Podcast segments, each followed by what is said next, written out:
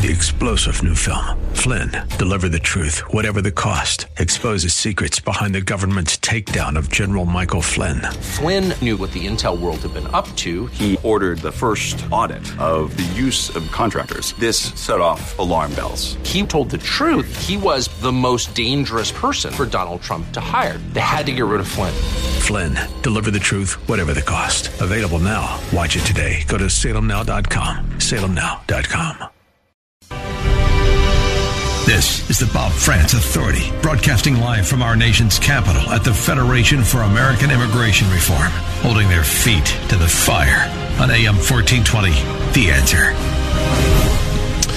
Hour number two underway now, indeed, from Washington, D.C. Thanks for joining us on this Wednesday morning. It is the uh, 25th morning of the ninth month of the year of our Lord 2019. Really, really great conversations thus far uh, with uh, tremendous, uh, uh, tremendously insight people. Chris Chmielenski from Numbers USA and Brandon Judd from the National Border Patrol Council.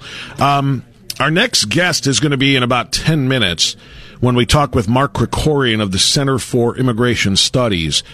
And I'm glad we don't have a guest, uh, guest now because I'm able to uh, divert attention away from the issue uh, for which we are here at uh, in uh, Washington D.C. this morning, and that is uh, to talk about the transcript that has been released just minutes ago, the Ukraine call transcript between the president and the uh, president of Ukraine that has led to this impeachment inquiry by the Democrats.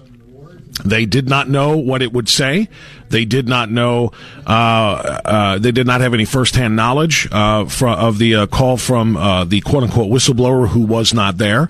But they moved on impeachment yesterday anyway. And here's the report: the White House released a transcript of President uh, Trump's July call with Ukrainian President Zelensky, showing him seeking a review of Biden's family dealings in the country but the document does not show Trump leveraging military aid as part of a quid pro quo, as Democrats have suggested in pressing forward with their impeachment inquiry. The transcript, declassified by the president yesterday, indicates the call, which Trump made from the White House residence, took place July 25th from 9:03 a.m. to 9:33 a.m. It begins with the president congratulating Zelensky on his election win before Trump eventually broaches the subject of former Vice President Joe Biden and his son Hunter.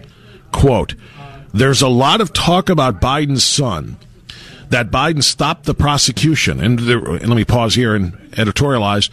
Yeah, there's a lot of talk, and that talk comes from Biden who bragged about it. We played the audio for you. Uh, Hugh Hewitt played the audio for you again this morning. He bragged about stopping the prosecution of the energy company that had hired Biden's son Hunter to sit on their board even though he had no experience at all in the energy industry and no experience at all in Ukraine. Yet they hired him to sit on their board at a princely salary of $50,000 per month clearly an attempt to buy influence in the United States government by way of the vice president. But anyway, Trump said, and I quote, there's a lot of talk about Biden's son, that Biden stopped the prosecution, and a lot of people want to find out about that. So whatever you can do with the attorney general would be great, Trump said in a phone call.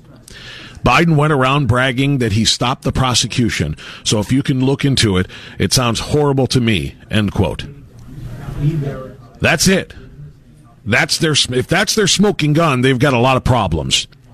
Because he did not threaten to withhold aid. He simply asked the president about this particular incident and the impact, quite frankly, on our money. Look, we give hundreds of millions of dollars in foreign aid to Ukraine. And for the president to inquire about how that money is being spent, whether it's being spent illegally or in a corrupt manner on people like Hunter Biden, is a legitimate inquiry. Anyway, back to the report. This refers to Joe Biden while vice president urging Ukraine to fire its top prosecutor, Viktor Shokin, while Shokin was investigating the natural gas firm Burisma Holdings, where Hunter Biden was on board, on the board. Uh, Biden has maintained that corruption concerns prompted his intervention. Um, I think that should say Trump has maintained that corruption concern, concerns prompted the intervention. But at any rate, The report continues Trump, in the run up to the transcript's release, was accused by Democrats of essentially pressuring a foreign power to investigate a political opponent, as Biden is now a top contender for the 2020 Democratic presidential uh, nomination. On Monday, it was reported that Trump had even ordered his staff to freeze nearly $400 million in aid to Ukraine a few days before the phone call with Zelensky, a detail that fueled impeachment calls leading to House Speaker Nancy Pelosi announcing a formal inquiry Tuesday. But the call transcript does not include any mention of that aid as a bargaining chip or otherwise. What it does show is Zelensky suggesting to Trump that the Biden matter would be looked into by a new prosecutor. He or she will look into the situation specifically to the company that you mentioned in this issue. The issue of the investigation of the case is actually the issue to restore the honesty. So we will take care of that and we will work on the investigation of the case.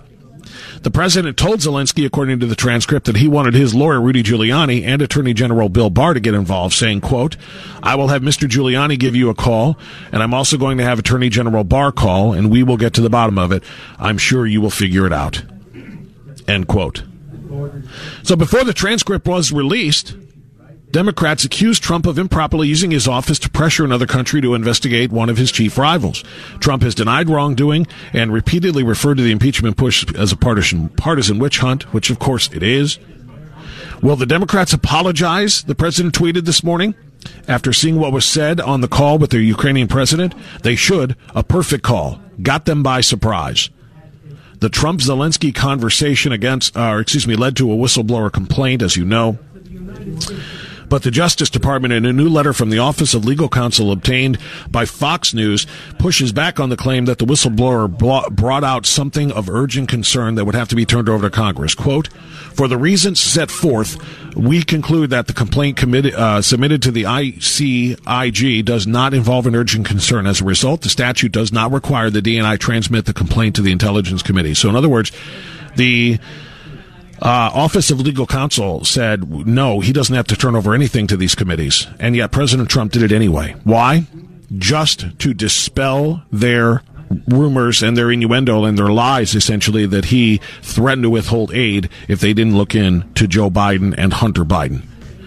Now, Pelosi says even without a quid pro quo illustrated in the transcript, which there isn't, Democrats are likely to move, move full speed ahead on impeachment because uh, just simply even uh, asking them to look into Biden would be enough of a reason. Now, I should put point out here that when we talk about impeachment of a of a sitting president, we cannot just talk about it in well we don't like him. He did something that we don't like or we don't like him because he won an election that we didn't think he would win.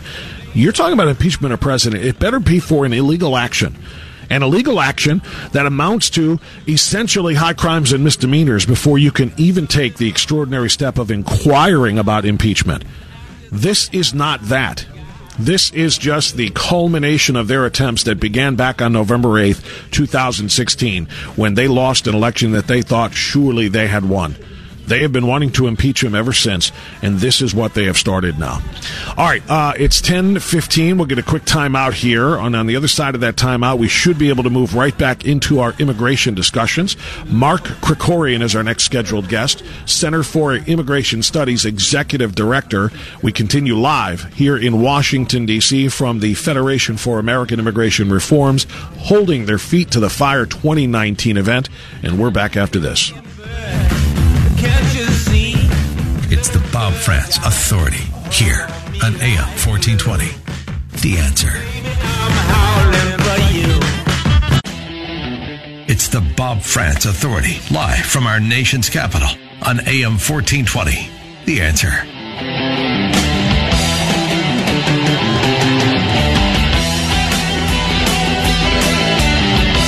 Okay, we're good. Make it hot. It is uh, 1020 now as we continue on AM 1420, The Answer Live, once again from the Federation for American Immigration Reforms. Hold their feet to the fire 2019. And uh, there's a lot going on in Washington, D.C. right now, as I just uh, laid out. Uh, the president uh, has indeed uh, gotten his wish. They have released the transcript of his phone call with the, um, with the Ukrainian president back in July. It is a giant nothing burger, and we'll talk more about that as the situation allows. But we are here to talk about immigration and joined now by Mark Krikorian. He is the executive director of the Center for Immigration Studies. And uh, Mark, I, I, was talking earlier on uh, with uh, Chris Chmielenski from Numbers USA, and I asked him this question. I want to ask you as well. FAIR is a, an immigration activist and uh, uh, advocates uh, organization. So is the CIS. So is Numbers USA. But you all do something a little bit different, and, right. and it looks like you're not in competition because obviously FAIR invites you and Chris and others to come here and and join in this collective effort. Can you kind of separate out what CIS does that's different from the others? Sure. We're a think tank, so we do. We're basically focused on research and public education, media stuff. We testified before Congress. We just testified yesterday before Congresswoman Omar, which was a real experience. Uh, oh, it wasn't me; it was one of my staff people. So luckily enough, but um, so that's what we do. In other words, we don't get involved in uh, you know fact your congressman now kind of stuff. That's more what Numbers USA and FAIR does. Mm-hmm. Where and they also do local, like in state capitals, advocacy, that sort of thing. What we do is research, publication. You know how many how many immigrants are there? How many are on welfare? Um, how is the mechanics of the system working? In other words, uh, sanctuary cities, who's getting released, which ones, where are the sanctuary cities? It's one of our most popular things is a map right. of all the sanctuary jurisdictions, states, counties, cities around the country. So basically, as a think tank, we do research you know, uh, halfway down a newspaper story when they need a quote from somebody. That's what we do. So tell me then, since uh, that's one of the most pressing things we hear and have. What's really strange to me is um, for years, I've been on the air hearing people telling us that there are 11 million illegal immigrants in this country. But yet, year after year, we keep saying that there are more and more people pouring in this country. But that number never changes. We're not deporting as many as that, that are coming in and crossing the border illegally. So, what is the real number? Well, nobody really knows. FAIR has just recently come out with an estimate saying it's about 14 million. I saw that. We yeah. haven't taken that apart yet as to look at, you know, kind of, because it's all based on your assumptions about X, Y, and Z, and you change a couple of things here, and the number changes a lot. So, it could be. Um, but the reason the number stayed at 11 or 12 million for so long is, first of all, illegal immigration, new illegal immigration did go down because, to some degree, because basically everybody in rural Mexico who was going to leave has already left. I mean, literally, mm-hmm. rural Mexico has now it's old people and kids, and that's it. You know mm-hmm. what I mean? Because what happened with Mexico was they made that big transition from the farm to the city. Same thing happened here. It's happening in China on a big scale now. Problem is because our border security was so crummy, a lot of them moved to our cities instead of to their own cities. Right. So illegal immigration's still there. I mean, it's a big thing, but the new illegal immigration isn't as much as it was before. So that's one reason. The other thing is people don't stop being illegals just because they get deported. Some people leave on their own, but a lot of people finagle green cards. So there's a kind of permanent rolling illegal alien amnesty because you know you you married somebody or you you you you came illegally but you were on a waiting list for one of the legal immigration categories and then your number comes up and you go back to your home American consulate in your home country and say wow that's great um, thank you, Uncle Sam. I look forward to moving to America and to my apartment that I already have there. Right, right. So, so my point is, there's always churn. There's people coming and going. The illegal population. It could be higher than that 11 or 12. I mean, it could be 14. It's not. I mean, I'm not gonna grab that number and say it's right because we haven't. I'm not saying it's wrong. We just haven't looked at the details, but it isn't 20 million or 25 that some people have said. It couldn't be that big because if it were you would see it in the death records, the birth records, the grocery store statistics. In other words, you can't just misplace 10 million people in a modern society and you know not know they're there. Two or three million, yeah. What Ten are the, million, no. What are the caravans doing to these numbers, though? When we talk about the Triangle Central American countries, who have, of course, you know, been been all the rage now, and and they're coming up here and they're requesting asylum. How do you at CIS count asylum seekers who have officially you know, made their request and claim that they're being persecuted and so on, and then they're set free. essentially, they are legal aliens, but they're called asylum seekers, so they don't count on the rolls, I assume. Some are, some aren't, because if they snuck across the border and then flagged down the border patrol and right. said, "Hi, you know, please," they're illegal aliens, right? Who are then applying for asylum. But a lot of people applying for asylum just walk up to the immigration officer at a legal crossing point, right? and say, "Hello, Mr. American Immigration Officer. I fear being returned to my home country. Let me in and apply for asylum. Those people are not illegal aliens. We let we process them there and let them in legally. So now, now that's from from a from a formal st- vantage point uh, for a classification stand. But in essence, if they have no intention of returning for their asylum hearing in six months to three years, which is average of what I'm I'm told Right. Yeah. that it takes to have one of those, yeah, th- they, are. They, essentially are illegal they become, aliens. They become illegal aliens, but not until they, don't show up for once their yeah once they're or basically once they're ordered removed right. And they don't leave that's when they become illegal aliens Okay, uh, so so do, do those change the numbers at all? And and what kind of an impact do they have? Do those have on? Well, for example, we're sitting here at Fair and we talk about the fiscal burden of illegal aliens, and they talk about that in uh, every aspect, including wages taken from legal uh, immigrants and American citizens. You know, especially the you know low skill or no skill labor jobs and so on and so forth that they predominantly come here and take. All of those things have an impact. So, do these asylum seekers who have no intention of going back or coming in and showing up for their hearings and becoming illegal aliens, don't, don't we have to factor that into the numbers and into the dollars? Um, yes yes but and the reason i say but is a lot of these people are still in the queue for asylum hearings. So if you're if if you were you know waiting for your two years or three years for your asylum hearing you haven't become an illegal alien yet. That's the that's number one. As far as the cost there's no question it has an effect on wages for workers, but the question is, is there a welfare cost? And there isn't that much. There is some.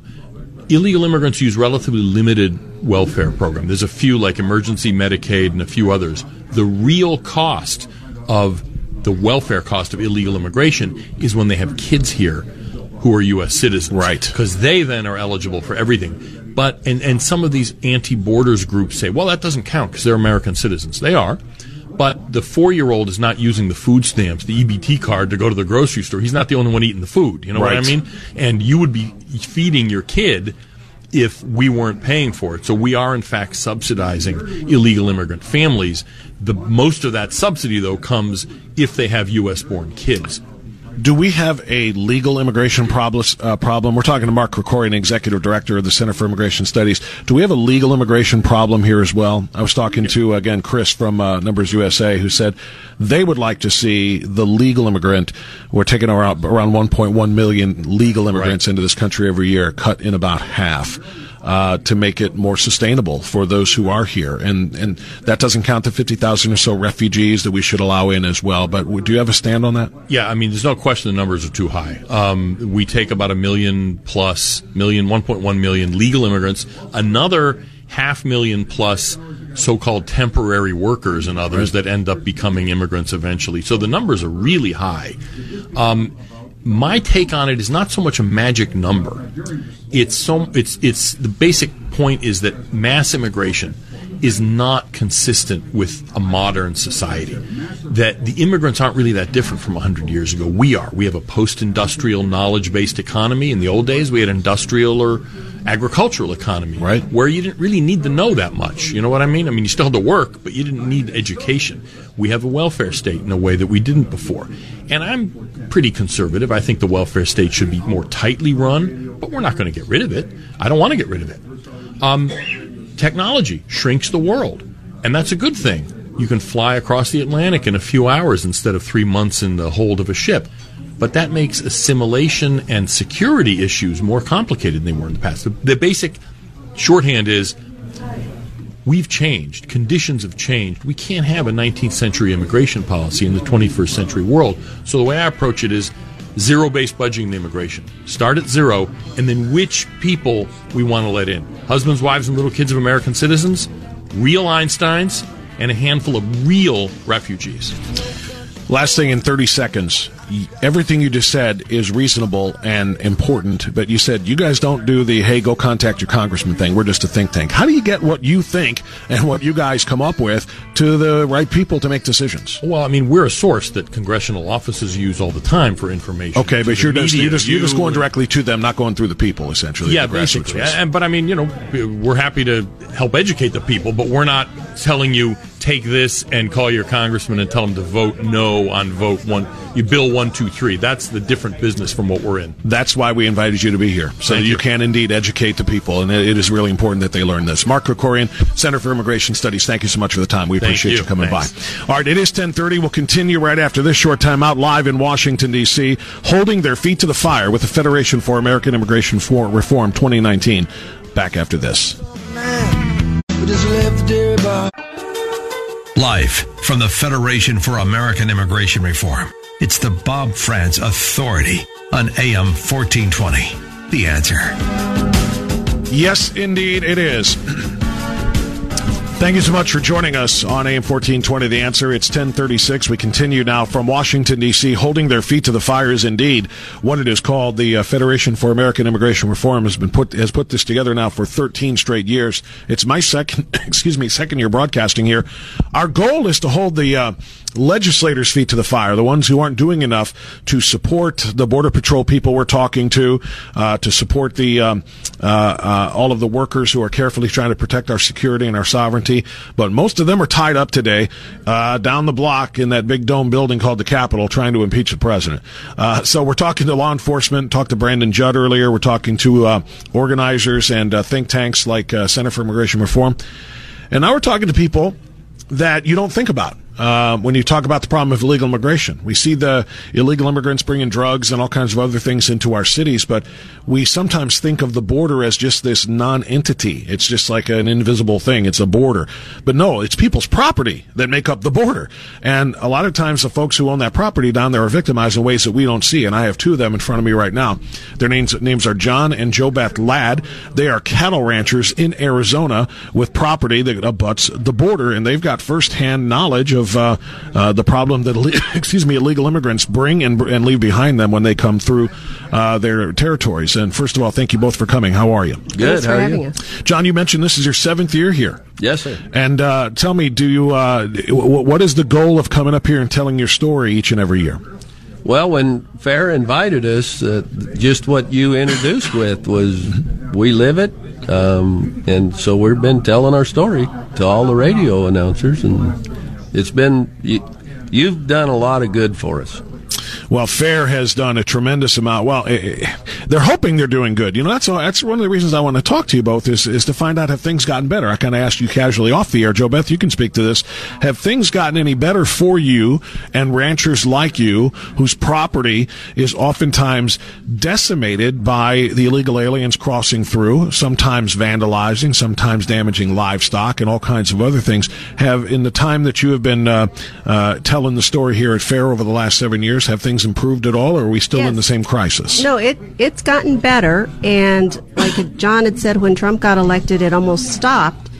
But now there's beginning to be an uptick in the amount of people crossing the ranch again, and I, I'm I'm concerned that that's going to continue. That it's just gonna we're gonna get back to the numbers that we had before. Now, you- but you said things have gotten better since President Trump was elected. Right. Why do you think that they're not going to continue to get better? Well, I, partly because we've seen an increase of, of people coming across the ranch. I'm, you know, I'm concerned that that's going to continue because um, people are hoping that Trump isn't going to be elected again, and the, you know, trying to enforce the laws has pretty much been stalled. It seems like, and I, I don't know if it's because the, you know, all the asylum seekers were coming across and turning themselves in. And now that um, Trump has asked Mexico to hold them there, I don't know if these people coming across are, are saying, well, you know, we're not going to stay in Mexico now. We're just going to come across illegally and we're not going to present ourselves to Border Patrol and say, you know, we want asylum. So I, I don't know if that's part of the reason we're seeing a, an, an increase in people across the ranch or if it's just Right, J- John. John, now you, you, you said you've seen a big difference too since the president. So what? What? Let's go back to 2008, 2009. Or excuse me, no, uh, that's the beginning of Obama. But you, you've been doing this for seven years, but you've been experiencing it for a long time. So let, let's talk about the eight years that the president uh, President Obama was in charge of this, and let's talk about the three years or so that we have seen since President Trump. Tell me about the difference between those periods. Well, a lot of the the fence was built, the wall, Right. under Obama. Um, our our ranch was one of the first ranches that had a wall and started in 2006 with George With W. Bush, right? I remember they got that funding for Right. a certain amount of fencing. Right. Um, they've caught a half a million people on our ranch in 30 years. Just on your ranch? Just on our ranch. Wow. Um, we have 10 and a half miles of the border.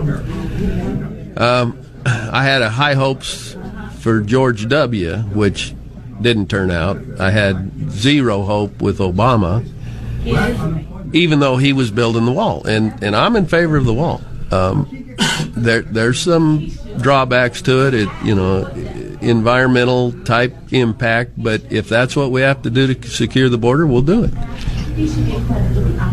just Trump's rhetoric, even before he was elected, had an impact on shutting the problem down. And that first year he was elected, we probably didn't have a hundred people caught in a year. Wow. And and the, the caravan issue started the uptick in activity. We- Sure. We're um, Border Patrol's catching about forty people a day right now on us. Tell me what's happening to your property and the properties of other folks like yourselves. So you, so you got about 10 and a half miles of the border that is yours, uh, you know, your property abuts it. What are they doing as they cross? And whether it's the asylum seekers, like you said, they're pretty much turning themselves in, or just the regular, um, you know, immigrants trying to get into this country illegally. What are they doing to your land? Well, it, the, the way it's evolved is originally they had people guiding them, and we've had groups of a hundred. Uh, most of the groups were fifty or sixty, but the amount of foot traffic through it, and then they would spend the night while one of the guides. This was before cell phones.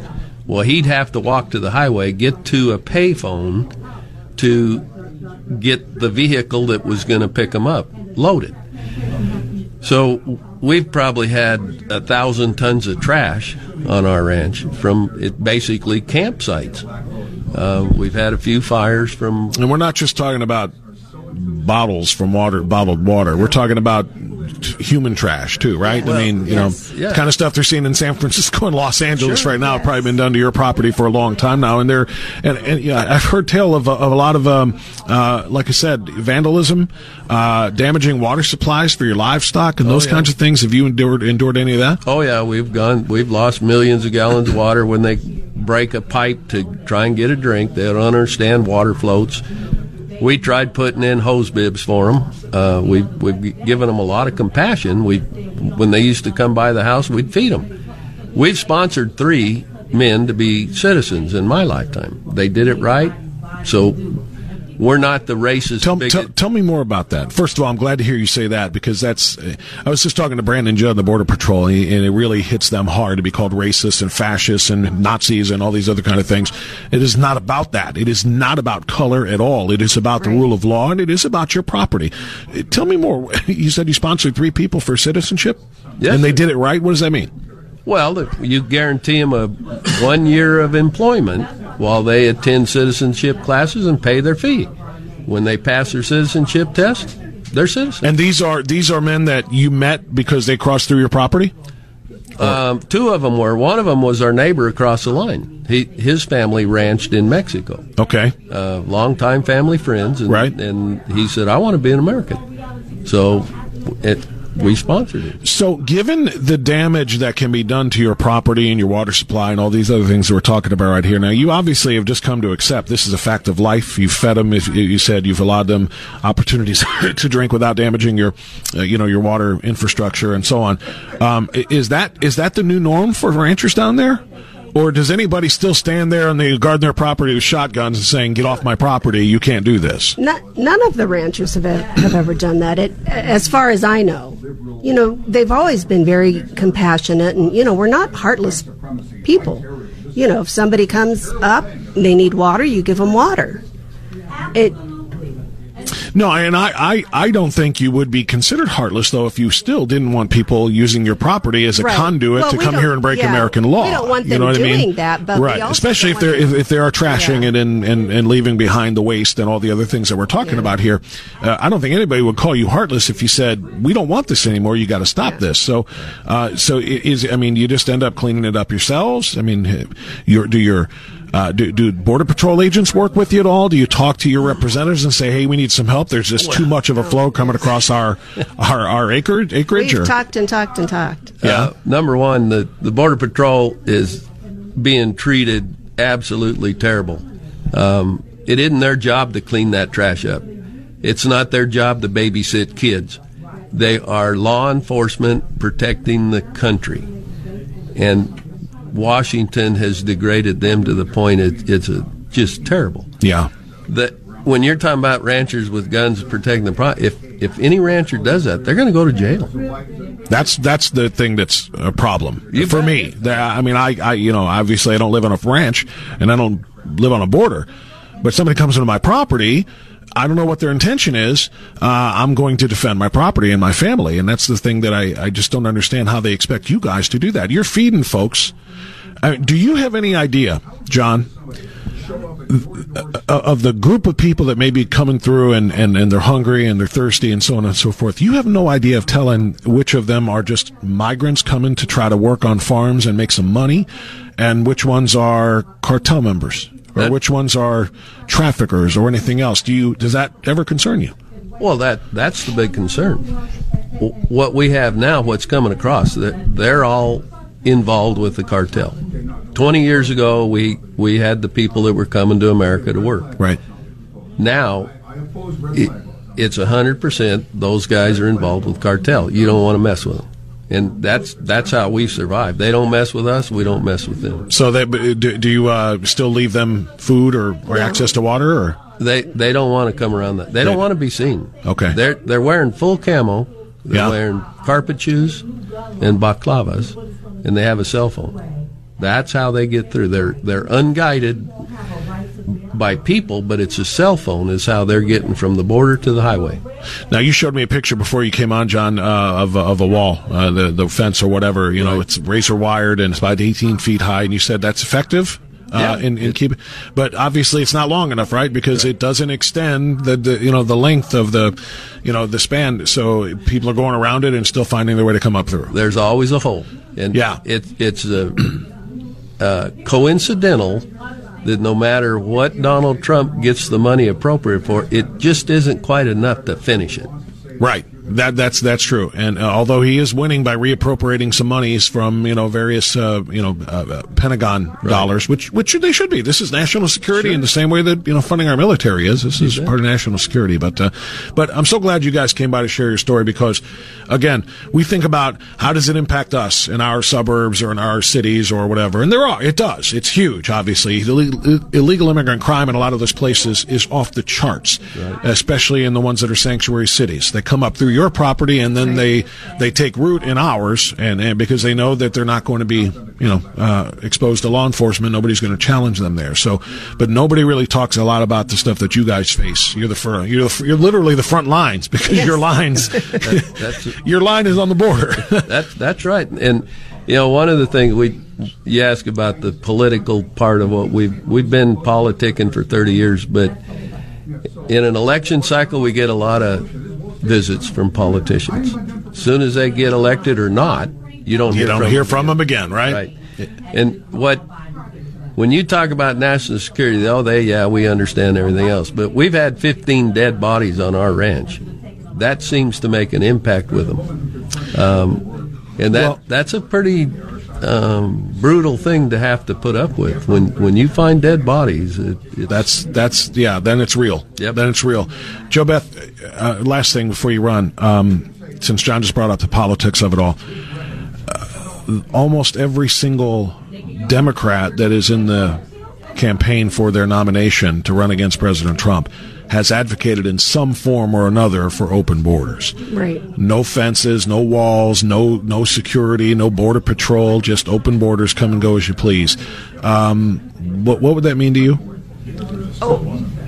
Yeah, I, I, I can't even imagine what it would mean for us. It would just be it would be devastating. You know, we'd be overrun. Well, I don't know. May, maybe we wouldn't because the people could just come through the port of entry and you know have no problem. So Right, right. you know, it just I I don't understand why they think that will work and why we can still be a country that we are now and have all these extra people here. They're still coming through your property because they can't bring yes. drugs through the port of entry. They can't Right. smuggle human beings through the port of entry, so they're still going to use whatever open spots on the border they can Right. find. And that's the reason I wondered how you guys felt about that because Yeah, I feel like if we lose President Trump, uh, and and especially to somebody who is a part of this open borders crowd, um, it's going to Yeah. be devastating for you guys down there, and obviously for so many more. Well, the, the other thing is that politicians don't understand raising beef is a business. We've been doing it 123 years. Well- and they don't get our contribution to feeding the world as well as the U.S., and they don't realize how big a business raising beef is. I uh, I, I got to ask you this since you just brought that up.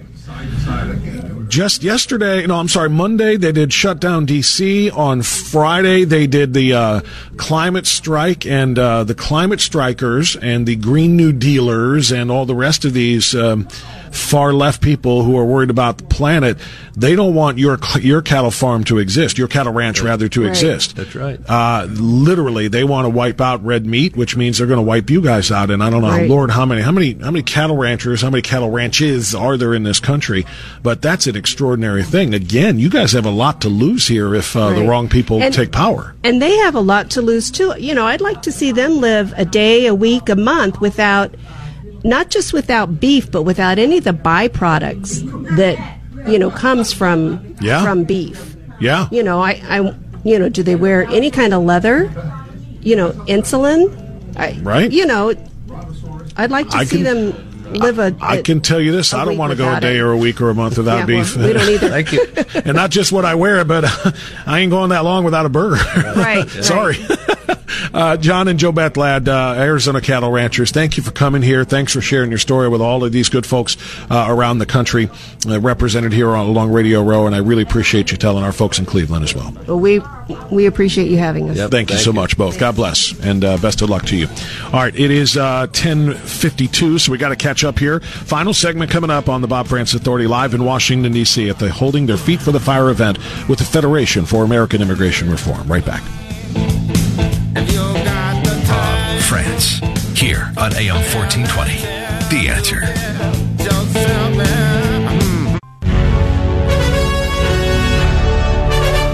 We're holding their feet to the fire.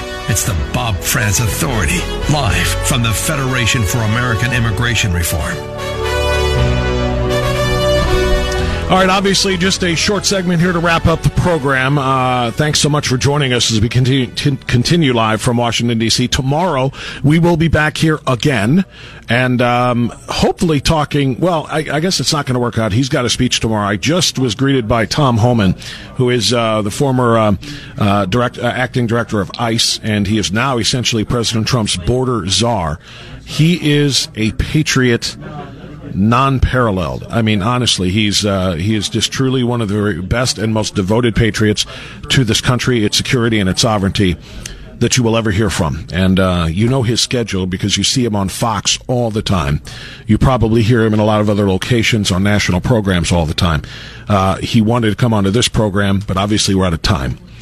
So we asked him to come on tomorrow sometime between 9 and 11. He's giving a speech tomorrow at an event that runs 9 to 11. So uh, Tom Homan will come on to this program uh, maybe sometime next week to kind of follow up on what we are doing here today.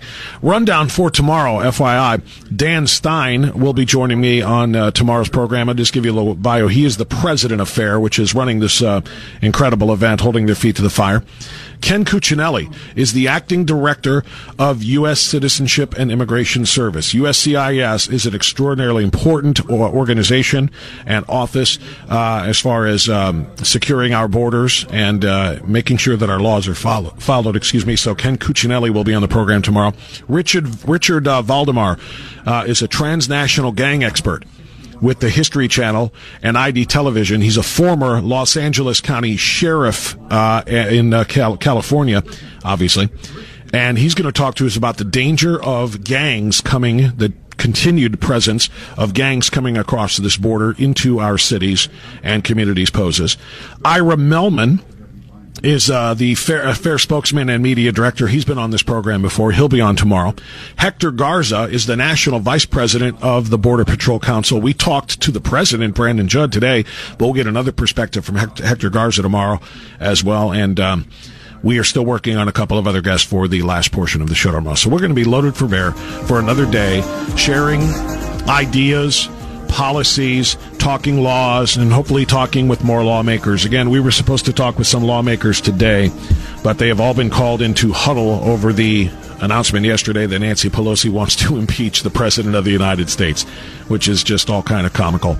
All right, that is all the time that we've got. Do me a favor, though stay in touch with me. Um, even though the show is ending, follow me on social media on Facebook, Twitter, and Parler at F R A N T Z Radio, Frantz Radio on Twitter, Facebook, and uh, Parler. And we will continue to share ideas about this and, of course, the transcript re- released today and the Democrats' move toward impeachment. So we'll continue that conversation off the air, back tomorrow on the air. Stay where you are. Mike Gallagher is coming up next on AM 1420, The Answer. Enjoy the silence. Three star general Michael J. Flynn, head of the Pentagon Intelligence Agency, knew all the government's dirty secrets. He was one of the most respected generals in the military. Flynn knew what the intel world had been up to, he understood its funding. He ordered the first audit of the use of contractors. This set off alarm bells. The explosive new documentary, Flynn, Deliver the Truth, Whatever the Cost, uncovers the facts behind this scandal. Flynn told the truth. He was the most dangerous person for Donald Trump to hire. I find out the worst enemy that I'm going to face in my life is right here in America. They took my assessment and they wanted me to change it. And I was like, I'm not changing it. They had to get rid of Flynn with in depth interviews, archival footage, and never before seen personal records of the man behind the headlines. I just felt like I was drowning. Flynn, deliver the truth, whatever the cost. Available now. Watch it today. Go to salemnow.com. Salemnow.com.